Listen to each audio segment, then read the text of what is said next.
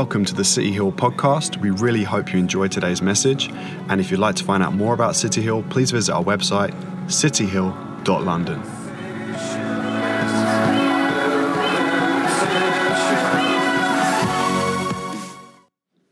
So this is The Struggle is Real Part 2, because this Sunday at City Hill, Mother's Day is about to go down.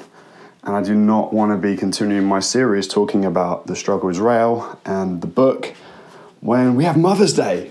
I mean, I could try and mix it. No. Let's stay focused. So today I'm putting this online just for you guys to listen to stay in the flow of the book so we can complete the series over the next 2 weeks in March. If you've never been to City Hill, get down there. It's going to be a good time. So, The Struggle is Real. I don't want that one. I want that one. Some pretty famous, humorous line in British culture.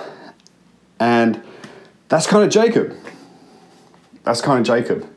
He's got the life that he's been given, but he doesn't want the life he's been given. He wants another one. He wants Esau's, and he's wanted it from birth.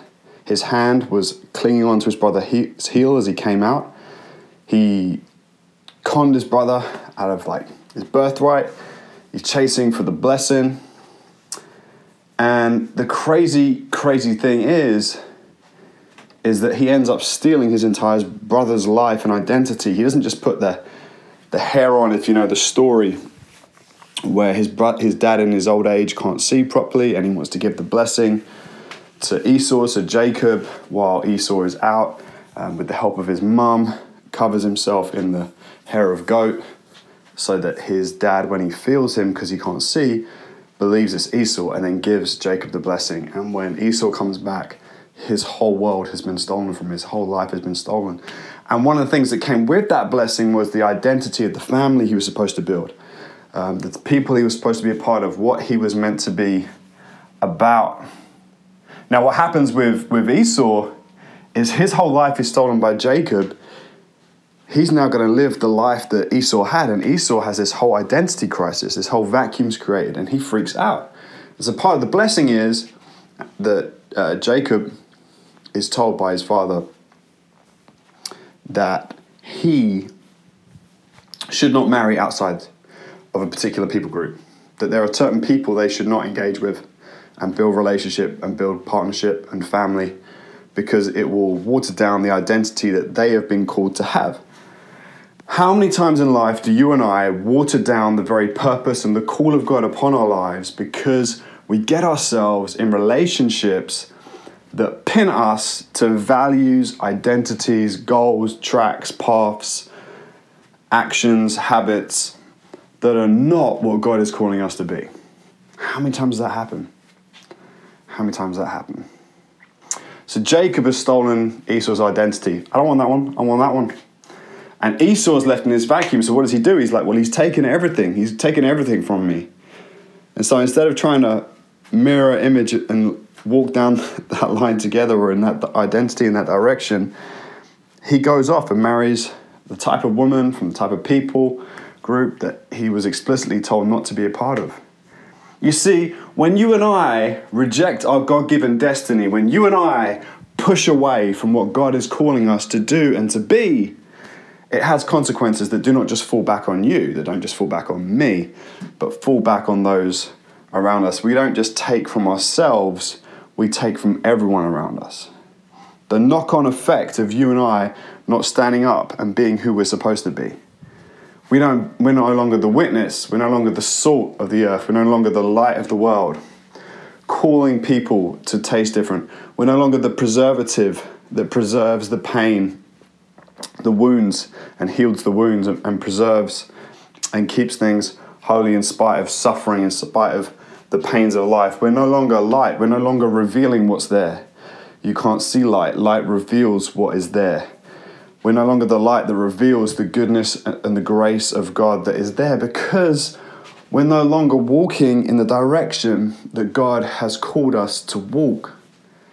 And so because Jacob's not where he's supposed to be, Esau's now not where he's supposed to be, and Esau's just gone off the rails. And there's this huge separation, and Jacob has to go away, and build this whole new life for himself. Well, you see, the thing about going off on that trajectory and doing those sorts of things that have consequences, that rob other people of their identity. And I think when we look at the society around us today, so many of us are trying to be someone we're not meant to be. And so many of us are trying to steal and claim an identity. People are, even men nowadays, there are men I've read about in the news that have tried to have operations to make themselves look more like Kim Kardashian. It's not even just women trying to be Kim Kardashian. I mean, I have no idea why anyone is gravitating to her in that way, but they are, and people do. And it's not just her, it's all forms and manners of celebrity, and people who are famous for the sake of being famous, and people wanting to be like people who are famous for the sake of being famous. It's not that they're Nelson Mandela, they've done something and people wanted to gravitate to this vacuum and take that, and when they have that, it robs the world of a person who was supposed to be full of God's call and vision and plan, but has chosen emptiness and a vacuous life because that's what is promoted. And it doesn't just rob them of the life that God has for them, it robs their family, their friends, everyone in their sphere of influence that would have had this awesome person that they would have behold, this awesome person that would have challenged them in every day of their life to be a certain person, that would have inspired them to be better. I remember a friend of mine who was really, really smart, really amazing guy. And one day we were sitting around another friend's house, and the friend asked them why they wanted to do the career path they'd chosen, the vocation that they wanted, that they were so passionate about. Why do they want to do that? And my friend answered, because of Andy Gray. He calls me to be more than I am. He calls me to want to stand for what's right. That guy, not a Christian, but he saw who I was and what I wanted to pursue, and that I would pursue it regardless of anything. And it called him to do the same. It called him not to settle. It called him to pursue his vocation with all that he was because of me. Now, if I had traded the call that I believe that God had for my life, then the question remains, would my friend have chosen the vocation he had? Maybe he would have, maybe he wouldn't. But he wouldn't have had that supportive evidence calling and demanding that of him. It's so important that you and I pursue the very nature, the vocation, and the call that God has for us. That we don't say, I don't want that one, I want that one. I remember hearing a guy called Jud Wilhite, I've mentioned him a few times, at one of the C3 conferences, I think it was back in 2014, and he said, love the call you have, not the call you wish you had. Boy, does that change everything. Everyone loves the call to maybe build $1 billion business, but what if the call is just to build a business that's going to get by, it's going to do okay, it's not going to be extraordinary? What if the call is to be just excellent in the job you're already in? What if the call isn't to start a mega church, but to start something small that connects with people that are far from God, that need him, that may never be more than that? What if the call is to love just one person that you know that desperately needs it? And no one else is going to pay attention, no one else is going to see it. Are you still going to accept the call? There's consequences when we don't accept the call. So Esau ends up off track. Jacob ends up off track. A family is kind of broken and a bit messed up. All of these things because that which was called is not the highest position. But the good thing about God is we know from Paul's writings in Romans 8 that all things work together for good for those who love God, who are called according to his plans and purposes. And God's plans and purposes are still mysteriously at work in the background. But there's consequences. There are consequences for going off the rails. And Jacob ends up getting a taste of his own medicine. He sees a woman that he's crazy about. He wants to marry her. The dad says, well, you got to work 7 years for her. So he works 7 years' wage for her, which, by the way, wasn't just a random thing. That was the culture. If you slept with a woman, the dad, you would go to dad, you'd ask for him to be your wife. He says, no, you have to pay 7 years' wages because you took what wasn't yours. And then if he says yes, you'd still have to work give 7 years' wages because that's the price you paid. I'll tell you what, you wouldn't be having one night stands if it cost you 7 years' wage. Jeez, that's a lot of money. So He ends up on his wedding night getting married to the woman of his dreams. Finds out it's not the woman of his dreams. He's been tricked. It's the older sister. He confronts the dad, and the dad says, well, you know, I couldn't marry the younger one off first. So then he has to do another 7 years to get the woman of his dreams.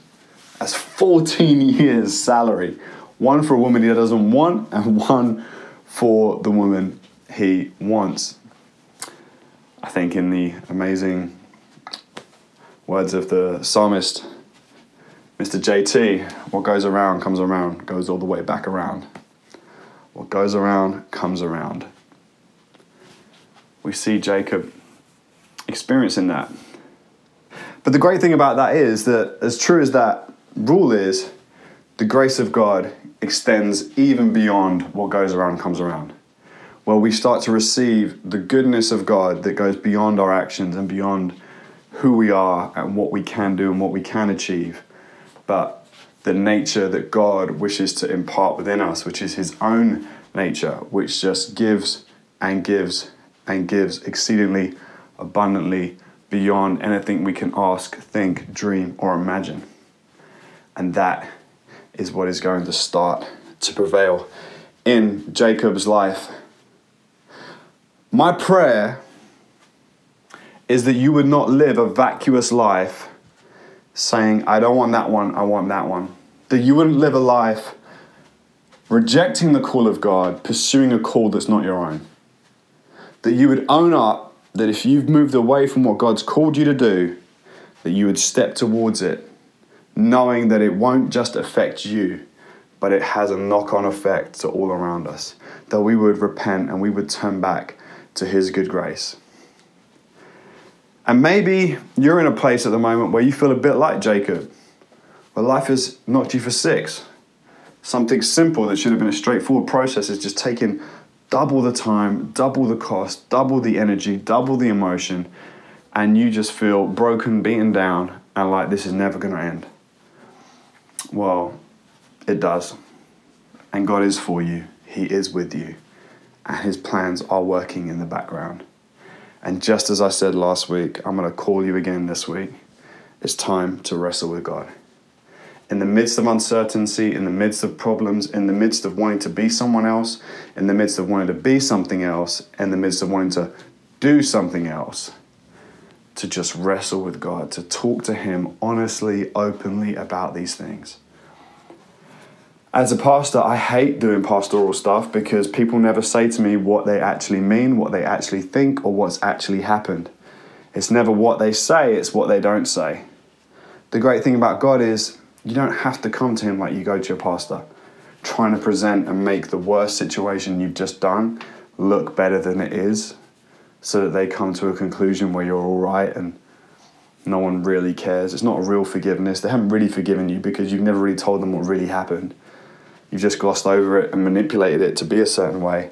With God, you can come to him and say it exactly as it is. You can have a repentance that is so pure, so true, so unfiltered, because you have access directly to the throne of grace, to the throne and the mercy seat of God, where he will not pour out upon you the judgment you deserve, where he will pour out the grace and the empowerment you need to overcome and to be more than you ever thought or dreamed that you can be. But that only happens when we wrestle with God, who is truth, and we bring the truth of our hurt, our sin, our failure, our sickness, our brokenness, and honestly and openly and transparently with God wrestle through those things. I hope you've been encouraged by this word, and I would love to see you at City Hill sometime. Check out our website, cityhill.london. There is loads of cool stuff happening. We hope you had an amazing Mother's Day. There'll be a talk up from Mother's Day going on the City Hill website on Mother's Day. Peace. The Struggle is Real. If you haven't got the book, hey, make sure you grab a copy. There'll be the link in the details below. God bless.